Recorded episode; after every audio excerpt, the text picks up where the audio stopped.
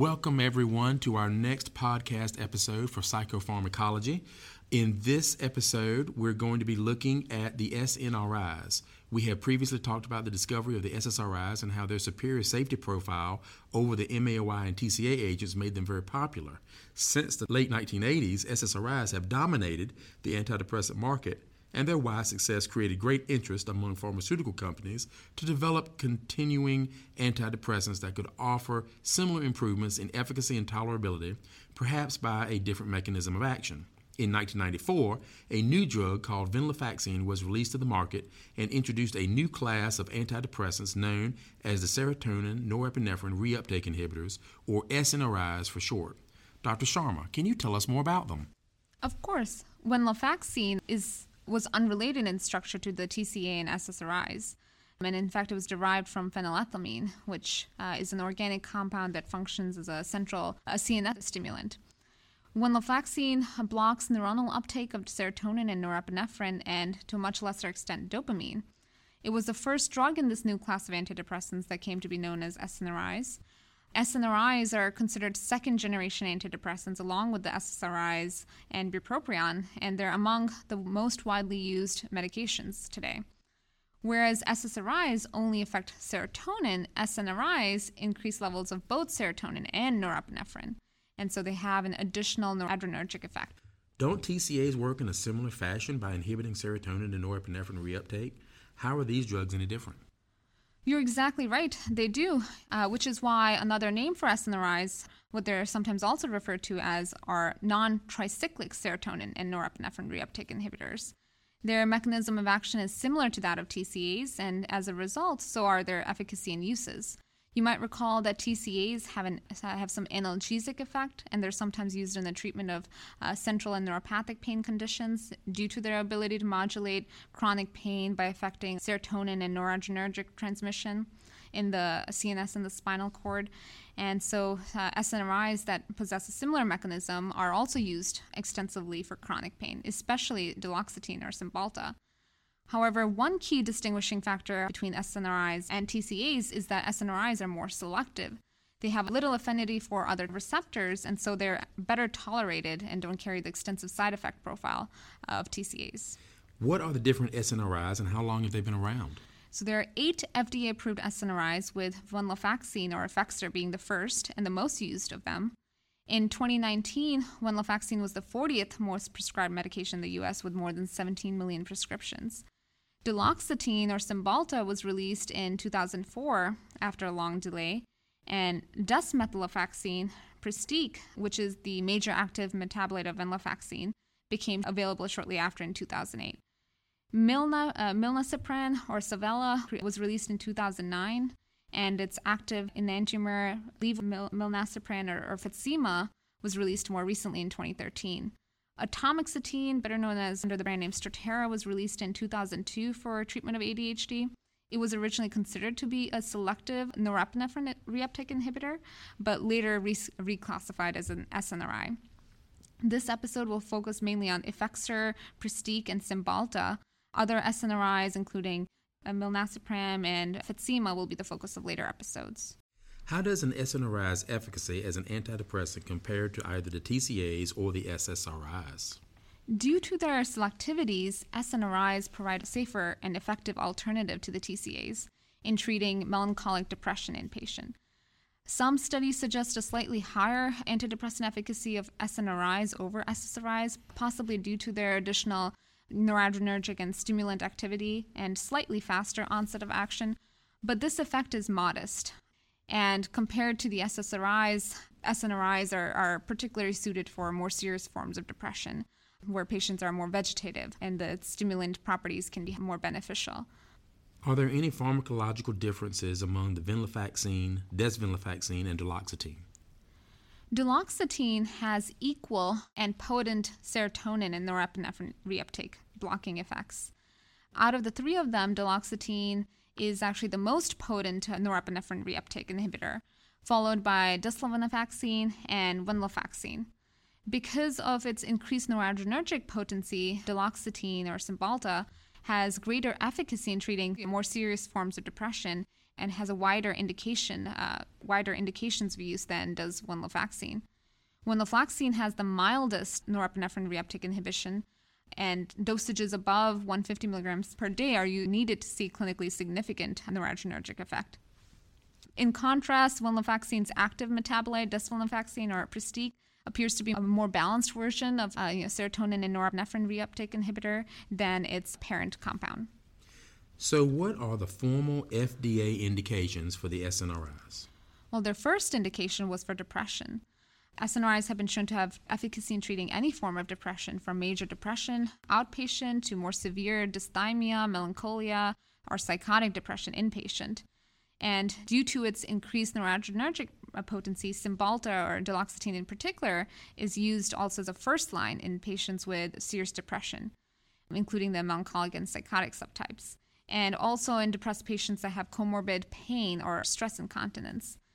Pristiq or desvenlafaxine is only indicated for treatment of major depression, but venlafaxine and duloxetine have additional indications. A second indication of venlafaxine and some uh, and duloxetine is for the treatment of generalized anxiety. In fact, venlafaxine, uh, the extended release formulation, was the first antidepressant approved for the treatment of uh, generalized anxiety disorder in, in 1999, and it's also been approved for the treatment of social anxiety disorder. Duloxetine has a similar efficacy in the treatment of generalized anxiety. As we mentioned earlier, since SNRIs have share similar mechanisms with the TCAs, it's not surprising that they also share their utility in treating pain conditions as well. So, venlafaxine um, at high doses is approved for the treatment of chronic pain syndromes, has shown superiority to the SSRIs and the TCAs as well, and has a similar efficacy to TCAs for treatment of neuropathic pain associated with diabetes, fibromyalgia, and other chronic pain conditions. But be, like we said, because of its milder noradrenergic effects, venlafaxine requires dosages above 150 milligrams per day to have that noradrenergic effect and analgesic effect. In contrast, duloxetine, since it's a more potent serotonin and noradrenergic agent, it can start working at lower doses for treatment of pain. In fact, duloxetine was approved for treatment of neuropathic pain shortly after it was approved for treatment of depression. And it's also now approved for treatment of chronic musculoskeletal pain, diabetic neuropathy, and fibromyalgia. Duloxetine has another FDA indication for treatment of stress urinary incontinence. And it's thought that duloxetine's uh, noradrenergic effects on the pudendal nerve motor nucleus of the sacral spinal cord increases urethral sphincter activation and results in a stronger contraction of the urethra and sphincter, and sphincter tone. So, what are some common off label or non FDA approved uses for SNRIs? Although desvenlafaxine or Pristiq is only approved for treatment of major depression, it's also often used similarly to its parent drug, venlafaxine, in treatment of anxiety disorders or pain management. Effexor and Pristiq um, also appear to be effective in treatment of hot flashes, night sweats, or other vasomotor symptoms associated with menopause and may be effective as hormone replacement therapy. Another off label use of venlafaxine or Effexor is in the treatment of ADHD, which may be surprising until you realize that atomoxetine or Strattera, which is a norepinephrine predominant SNRI, is also FDA approved for the treatment of ADHD. Several studies suggest that Effexor is effective in treatment of both childhood and adult ADHD, and it's thought that this is likely due to their structure, which is, is derived from phenylethylamine, and so it shares many structural and neurochemical properties with amphetamines. So, what are some of the side effects associated with SNRIs, and how can we manage them? An easy way to look at the side effects of SNRIs is to break them down into those that are serotonergic, serotonergic mediated and those that are noradrenergic mediated. So, the serotonergic side effects all three SNRIs are, are potent serotonin reuptake inhibitors. So, as you would expect, they share their serotonergic mediated side effects in common with the SSRIs. GI side effects are common, uh, such as nausea. People usually adapt to this very quickly in the first two to three weeks of therapy. Sexual dysfunction, including uh, sexual anhedonia, decreased libido, anorgasmia, erectile dysfunction, is another troublesome serotonergic mediated side effect but these effects are somewhat milder with the SNRIs than the SSRIs. suggesting that the um, noradrenergic effects may be mitigating some of the associated serotonergic uh, sexual side effects. The noradrenergic side effects are unique and distinct from those of the SSRIs. The more potent noradrenergic effects of uh, duloxetine and to a lesser ex- uh, extent desvenlafaxine, they result in you know, constipation, dry mouth, urinary hesitation, and retention. While these uh, symptoms appear similar to anticholinergic side effects, they're actually a, res- a result of hyperactivation of the peripheral norepinephrine receptor, alpha 1. Uh, and elderly males are particularly susceptible to retaining urine and should be monitored closely. So, Dr. Sharma, what about the prospect of overdose? Are these drugs something that we should worry about if they're taken excessively? So, this is another department where SNRI shares uh, several similarities with SSRIs. As with SSRIs, fatal overdoses with SNRIs are rare. There have been no reported fatal overdoses with duloxetine or desvenlafaxine up to doses of 5,200 milligrams. The safety margin of venlafaxine uh, seems to be more concerning than the other SNRIs, and moderate overdoses can occur with less than 30 times the daily dose. They're more associated with GI upset than other symptoms, and so gastric lavage is often helpful in these cases. Substantial overdoses with more than 10 grams can result in seizures and serotonin syndrome. So, what drugs are SNRIs contraindicated with? use of SNRIs with other serotonergic agents can precipitate serotonin syndrome, so that would be one to be cautious of. This risk is especially high with the MAOIs, and so combination of SNRIs and MAOIs is contraindicated. Can you stop these drugs abruptly? You could, but as with SSRIs, the abrupt discontinuation of SNRIs also tends to lead to a withdrawal discontinuation syndrome. So patients can have flu-like symptoms, re- reemergence of their depression and anxiety, the hypothesis underlying this abrupt discontinuation is that you know it can cause a temporary, sometimes a long-lasting deficiency in one of the neurotransmitters in the brain and result in dysregulation. And out of all the antidepressants we've discussed, bupropion is the only exception to this discontinuation syndrome. Who would be an ideal candidate for an SNRI?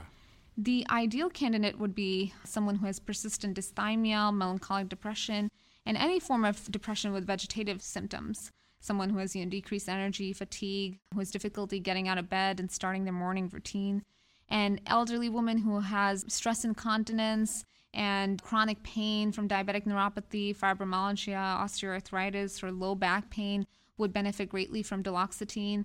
Or a postmenopausal woman that is suffering from frequent hot flashes and night sweats would benefit from uh, venlafaxine or desvenlafaxine. Who would be not a good candidate for an SNRI? Given that SNRIs have noradrenergic effects and can have stimulant like properties on heart rate and blood pressure, they're not the best choice to use in elderly patients that have a history of tachyarrhythmias or patients with treatment resistant hypertension. They're also not preferable in patients with benign prostatic hyperplasia due to the risk of urinary retention. And because of the associated liver toxicity with duloxetine in particular, that one is not best suited for use in patients that have a history of uh, liver cirrhosis or pre-existing liver disease. So, in summary, SNRIs have combined serotonergic and noradrenergic effects that share many properties with TCAs, but with a slightly better side effect profile and tolerability.